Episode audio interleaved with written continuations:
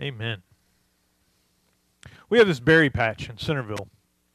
And it was so warm this winter that, that I wasn't able to spray the grass and weeds like I wanted to. So earlier this spring, my wife, Michelle, she she got in there and, and she weeded about a hundred feet of brambles. I mean, I was in awe watching her work as hard as she did.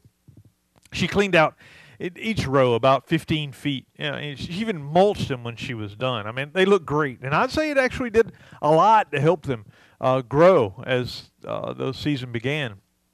But now the grass has started growing again. How did they look so great then and now? I mean, it, it may not be back to what it was, but it's definitely the grass is definitely coming back. I mean, what happened? Well, you know as well as I do, and she did too, right? I mean, it's hard to get rid of grass because the roots are so aggressive and invasive, and if you don't get the root, I mean, they're coming back, right? We know that. This weekend we celebrate the Fourth of July, and this same principle applies. With all that's going on in our world, we need to get to the root of the problem if we're going to fix what's actually going on. I mean, our, our, our nation's in a in a rough place, and it's overwhelming. What what can we do? I mean, we, we can defend statues, we can we can defend businesses, we can even get out and, and protest or march. But is that going to solve what's really wrong? Uh, let me ask you, what has gone wrong? Not not what's going wrong, because we can identify a lot of the problems that we see, right? But, but what's at the root of the problem? I mean, as a pastor and a follower of Jesus, I think that the problem is, is discipleship. I think back to, to Paul's list in Colossians 3 uh, 5 through 11, and I see all the things that are happening in our world today rage, hate, anger, sexual immorality, slander, malice, filthy language, lies, lust, greed, division. I mean, it's so easy to see these issues right now in our world. Uh, but but bear with me for a moment. I don't think those things are the real problem. I come at this as a follower of Jesus, someone who tries to see the world through a, a gospel filter, right? Uh, through a gospel lens. And when I see the brokenness in our world, what I what I see is a group of people who who who don't know how or aren't willing to follow Jesus. I'm not just talking about the, the people looting and burning and, and destroying statues, right? I'm talking about our nation as a whole. The people, many people, believe in Jesus. But how many people in our nation follow him? I've lived in, in Christian culture my entire life. And I could probably count on one hand the number of people that I've met who said, you know, I don't believe in Jesus. Everyone believes, essentially. I mean, sure, there's other religions, but, but Christmas is right around the corner, and if you need proof, they're there. The question is, how many people follow him? Now, pointing the finger at other people's issues, even though that's much more fun to do than pointed at mine. Doesn't really do me much good. So where last week, Paul took a light and he shined it into the church and said, Look here, how you live in relationship with one another matters. Now he turns that lens and he focuses it a little bit and he shines that light into their households. Paul is saying this week, he says, Yes, in Christ, that thing, it wasn't just a clever phrase. It, it's real, and it really affects all your relationships, especially those closest to you. I mean, he writes that as a new person living a new way in our old world, we have to live a new way because, because we've been changed. And that change, that radical transformation, it transforms the relationships of the world. Even though they had a clear order, the gospel says uh, not so fast, right? remember now, what Paul is writing here is he's writing to the church to remind them that Jesus is enough. That you don't need special revelations. You don't need to follow traditional laws. All you need is Jesus, and he will radically transform your life as you follow him. he said earlier in chapter 3, he wrote, Think about these things, not the things of the earth, for, for you died to this life, and your real life is hidden with Christ in God. So take off your old sinful nature with all its wicked deeds, put on your new nature, and be renewed as you learn to know your Creator and become like Him. Paul is writing to Christians to help them live this out, what it looks like to set your mind on things above for your life is now hidden with Christ in God. How to put to death our sinful nature. He's writing to help the church live with the peace of Christ ruling in their hearts. That's important as we begin today's text. Because in our culture today, we're going to talk about things that, that in our world, these concepts get us excited. And we might, well, we tend to forget about why Paul is writing. That's my fear for you. He's not writing to put women in their place. He's not writing to prevent a slave revolt. He's not writing to establish male dominion in the church. No. He's writing to help and encourage husbands and wives, parents and children, masters and slaves, that whatever they do, in word or in deed, do it all in the name of the Lord. That's why he's writing. Paul begins with, with husbands and wives, the center of the household, he says in verse 18 and 19. He says, Wives, submit yourselves to the Lord, or to your husband, as to as is fitting to the Lord. Husbands, love your wives, and do not be harsh with them. As another translation states it, uh, verse 18 says, Wives, yield to the authority of your husbands, because this is the right thing to do in the Lord. In the Lord, that's the key part there if we could just get this right, husbands and wives, I think it would solve a lot of problems in our in our world. Let me ask you, what should be an obvious question? Why would Paul need to encourage wives in this way? Wasn't it a patriarchal culture, right? The ancient world. Didn't men run everything? Didn't they have all the authority anyway? I mean, we hear that women in the ancient world were, were essentially the property of their husband or their father. Why would Paul start off with such a silly thing then? When it was how things were supposed to be. Why tell a woman to submit when it was required? Well, I think that's exactly the point. We don't always accept things as they are, do we? I mean, today it's pretty warm, and uh, because it's hot doesn't mean I like it. Or that I don't work against it, either with a fan or an air conditioner, right? it was the same then, I think. Women had minds. They were intelligent. They could do many things, some probably better than their husband. Yet their culture said, yeah, but really, you don't count as much. Now, I don't know about you, but that would drive me crazy.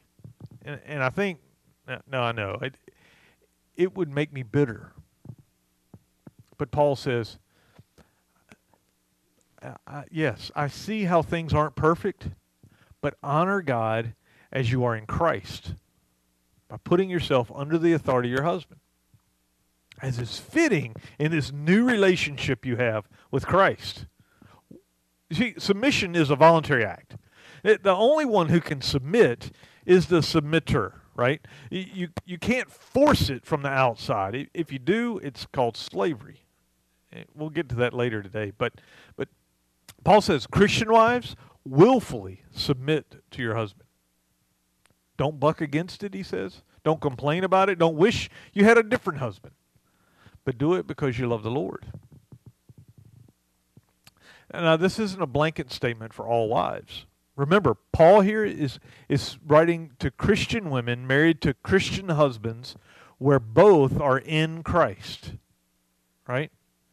He's, and he's also not saying women submit to all men.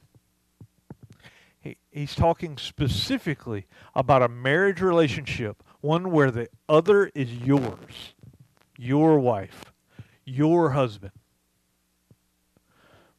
Why? Paul doesn't say, when you do this, God's going to bless you. No, he says, do this because you're in Christ. It's what you do because of who you are. For the husband in this world, it's pretty clear that, that there was a culture of author, author, how do you say that? Authoritarian behavior. Wow. In fact, the Roman world was, was very hierarchical. It, it, if, if you were in a position of authority, you were expected to exercise it. You had the authority to demand respect and submission. And yet, here comes Paul telling them, yeah, well, it used to be that way. Now, now this was challenging for a man in the Roman world, being told how to treat his wife. I mean, he was in charge. He could treat her however he wanted. Besides, wasn't the wife the one who had all the rules for behavior? Paul says, yeah, uh, about that. There's a new way to live now. See, in your old position, in the, in the world, the old ways, you lived by the world standards. People deferred to you because of who you were. But now you're in God's kingdom, and His standard is love. And love always goes first. Love always defers, not to be served, but to serve, as Jesus told his disciples. So Paul says, Go, agape your wife, love her deeply and sacrificially. Be gentle, not harsh. It doesn't matter what she does or doesn't do, you make sure to love, he says. If we could just get this right submission, it changed everything. I mean, you hear that in Paul, right? Paul calls the husband to willfully submit, just like he did the wife, to submit to God's way, to treating his wife, submitting to loving her. So that was then. But well, what about now? How do we apply the same idea of submission in marriage today? What would marriage look like where both husband and wife actively submitted to the Lord to love. I'll let you chew on that for a while. Because Paul then takes the conversation to the next logical place the relationship between kids and parents. Colossians 3 20 to 21 says this Children, obey your parents in everything, for this pleases the Lord. Fathers, do not embitter your children, or they will become discouraged if we could just get this right, fathers and children would solve a lot of problems. Kids in the ancient world were less of a person than wives were, you see. They were considered more of an asset. I mean, think about it. If a family was in financial trouble, they could actually sell one of their kids into slavery. Or, worst case, they would abandon them as orphans. Now, now Christian families, they may not have been known for this, for doing this, but, but Christian families actually were known for taking in orphans. But, but it's clear to see that culturally, children were not very highly regarded. To those kids, Paul says, obey your parents. Just like the instruction for the wives, this one is equally as obvious. What kid in the ancient world isn't going to do what their parent says? I mean, if they don't, they literally will be sent packing. But, but he tells them why.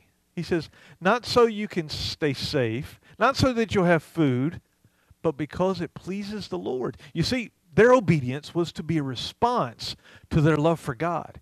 It's the father, though, not the child, who gets the correction. It says, do not aggravate your children, but encourage them. Maybe maybe this should have been a subject of a Father's Day sermon, maybe, but but but dads play a powerful role in the lives of their kids. Not to say that moms aren't important. I mean, they bring us into the world after all, right? And and when we get hurt, I mean, we call out for mom, right? But but there's something about a father's influence. And if we could just get this right, obedience to God, it changed things. Paul reminds dads, you see, he says, use your influence to encourage your children, to develop them, not hold them back. Think of what Jesus says back in Luke, the Gospel of Luke, chapter 18, where he says people were bringing their babies to Jesus for him to place hands on them. Disciples saw it and they, they came up and they said, Hey, y'all get back, get back, get back. But Jesus called the children to him and said, Let the children come to me and do not hinder them, he told his disciples. He said, For the kingdom of God belongs to children like this. He, then he went on. He said, Truly I tell you, anyone who will not receive the kingdom of God like a little child will never enter it. Paul is calling fathers to obedience, to obey Jesus' call to not hinder children growing up in the faith. Actually, to encourage their spiritual growth by showing them what the love of a father is like. I mean, Scripture, again and again and again, describes God's love for us as that of a father. And, and I've experienced in my time in ministry that the sort of earthly father that we have has a lot to say about how we understand our heavenly father. I mean, was your dad passive or absent? Then you want to earn God's favor. Was he abusive or, or an enabler? Then maybe you find it hard to trust God. I mean, kids today aren't that different from kids back then or from us. And the absence of fathers in homes today has a huge impact on how kids today respond to God. I have a friend, Harold Somerville, and one day I'm going to have to get him to come and, and speak here at church. But he has a ministry here in our community that, that I'm, I'm starting to get involved with. It's called uh, Rising Sons Mentoring. And, and he and some other men go into schools and, and mentor boys who are without a father at home. That group of men are, are making sure that the kids in their care understand what it means to have a strong, loving, encouraging man in their life. So, how will you apply this same call to obedience in your life today? How can the gospel shape your responsibility to help others grow into faithful disciples? How does this call to obedience speak to you?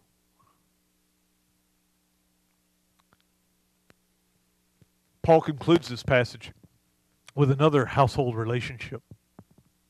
In, in verse 22, he says, Slaves, obey your earthly masters in everything, and do it not only when their eye is on you and to, to curry favor, but, but sincerely of heart and reverence for the Lord.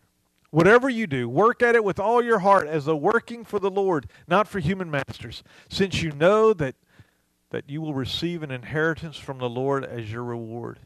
It is the Lord Christ you are serving. Anyone who does wrong will be repaid for their wrongs and there is no favoritism.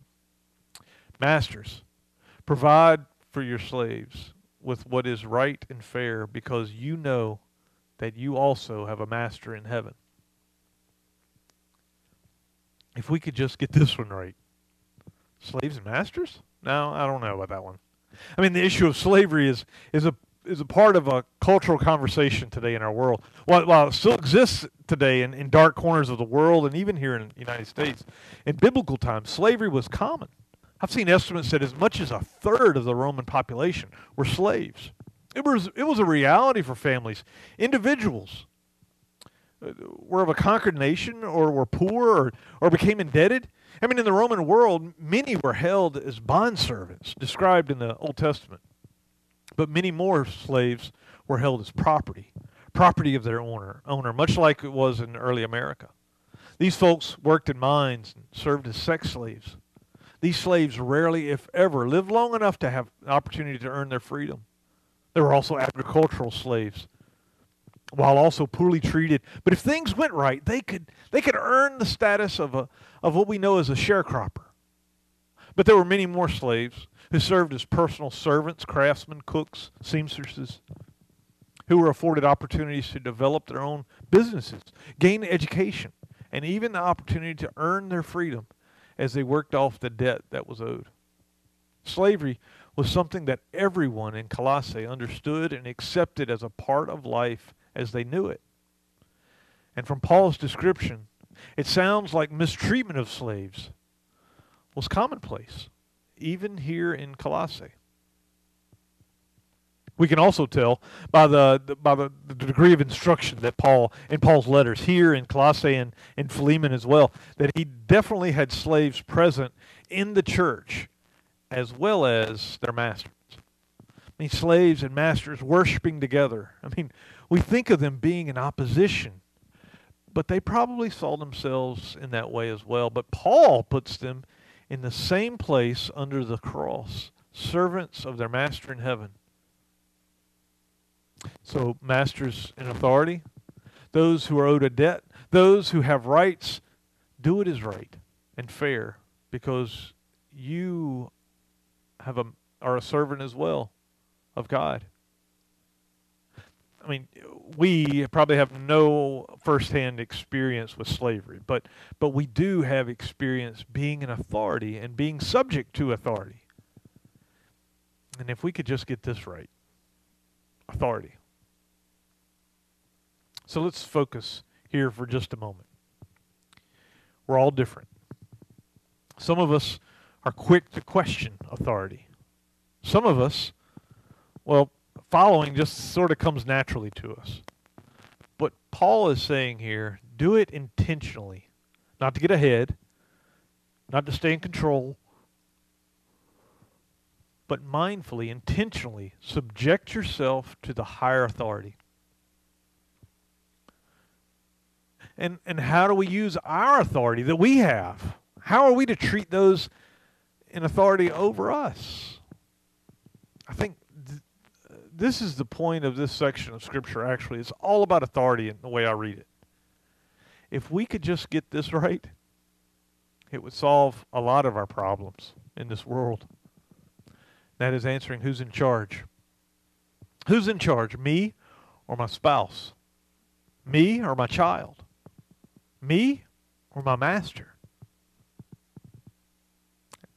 And and that's the key, right? My master is in charge. The question is, the question I have to wrestle with is who's our master? Who has authority in our life? Rather over our life. It seems like our nation is in a mess. I mean, no one wants to be told they aren't in charge, right? Everyone wants to be their own boss. Our nation is in the in the midst of a, a struggle for power. And what the world needs is a model of submission in this quest for power. Husbands need it, wives need it, kids need it, fathers need it, bosses need it, workers need it. We need a model of submission to authority. I mean, we all need to take a breath and remember that we have a higher authority. You want to see Jesus work in your relationships? Well, it starts with Him working in you. And you can start that work right now. Surrender your life to His authority. Invite Jesus to in to, to take over your life.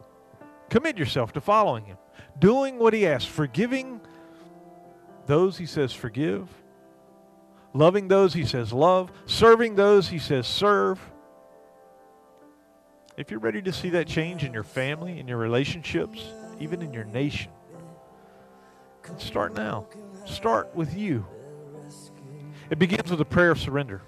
You can just pray a easy prayer like this. Just, Lord Jesus, save me. I need your authority in my life. I, I, I make a poor master. I need your leadership.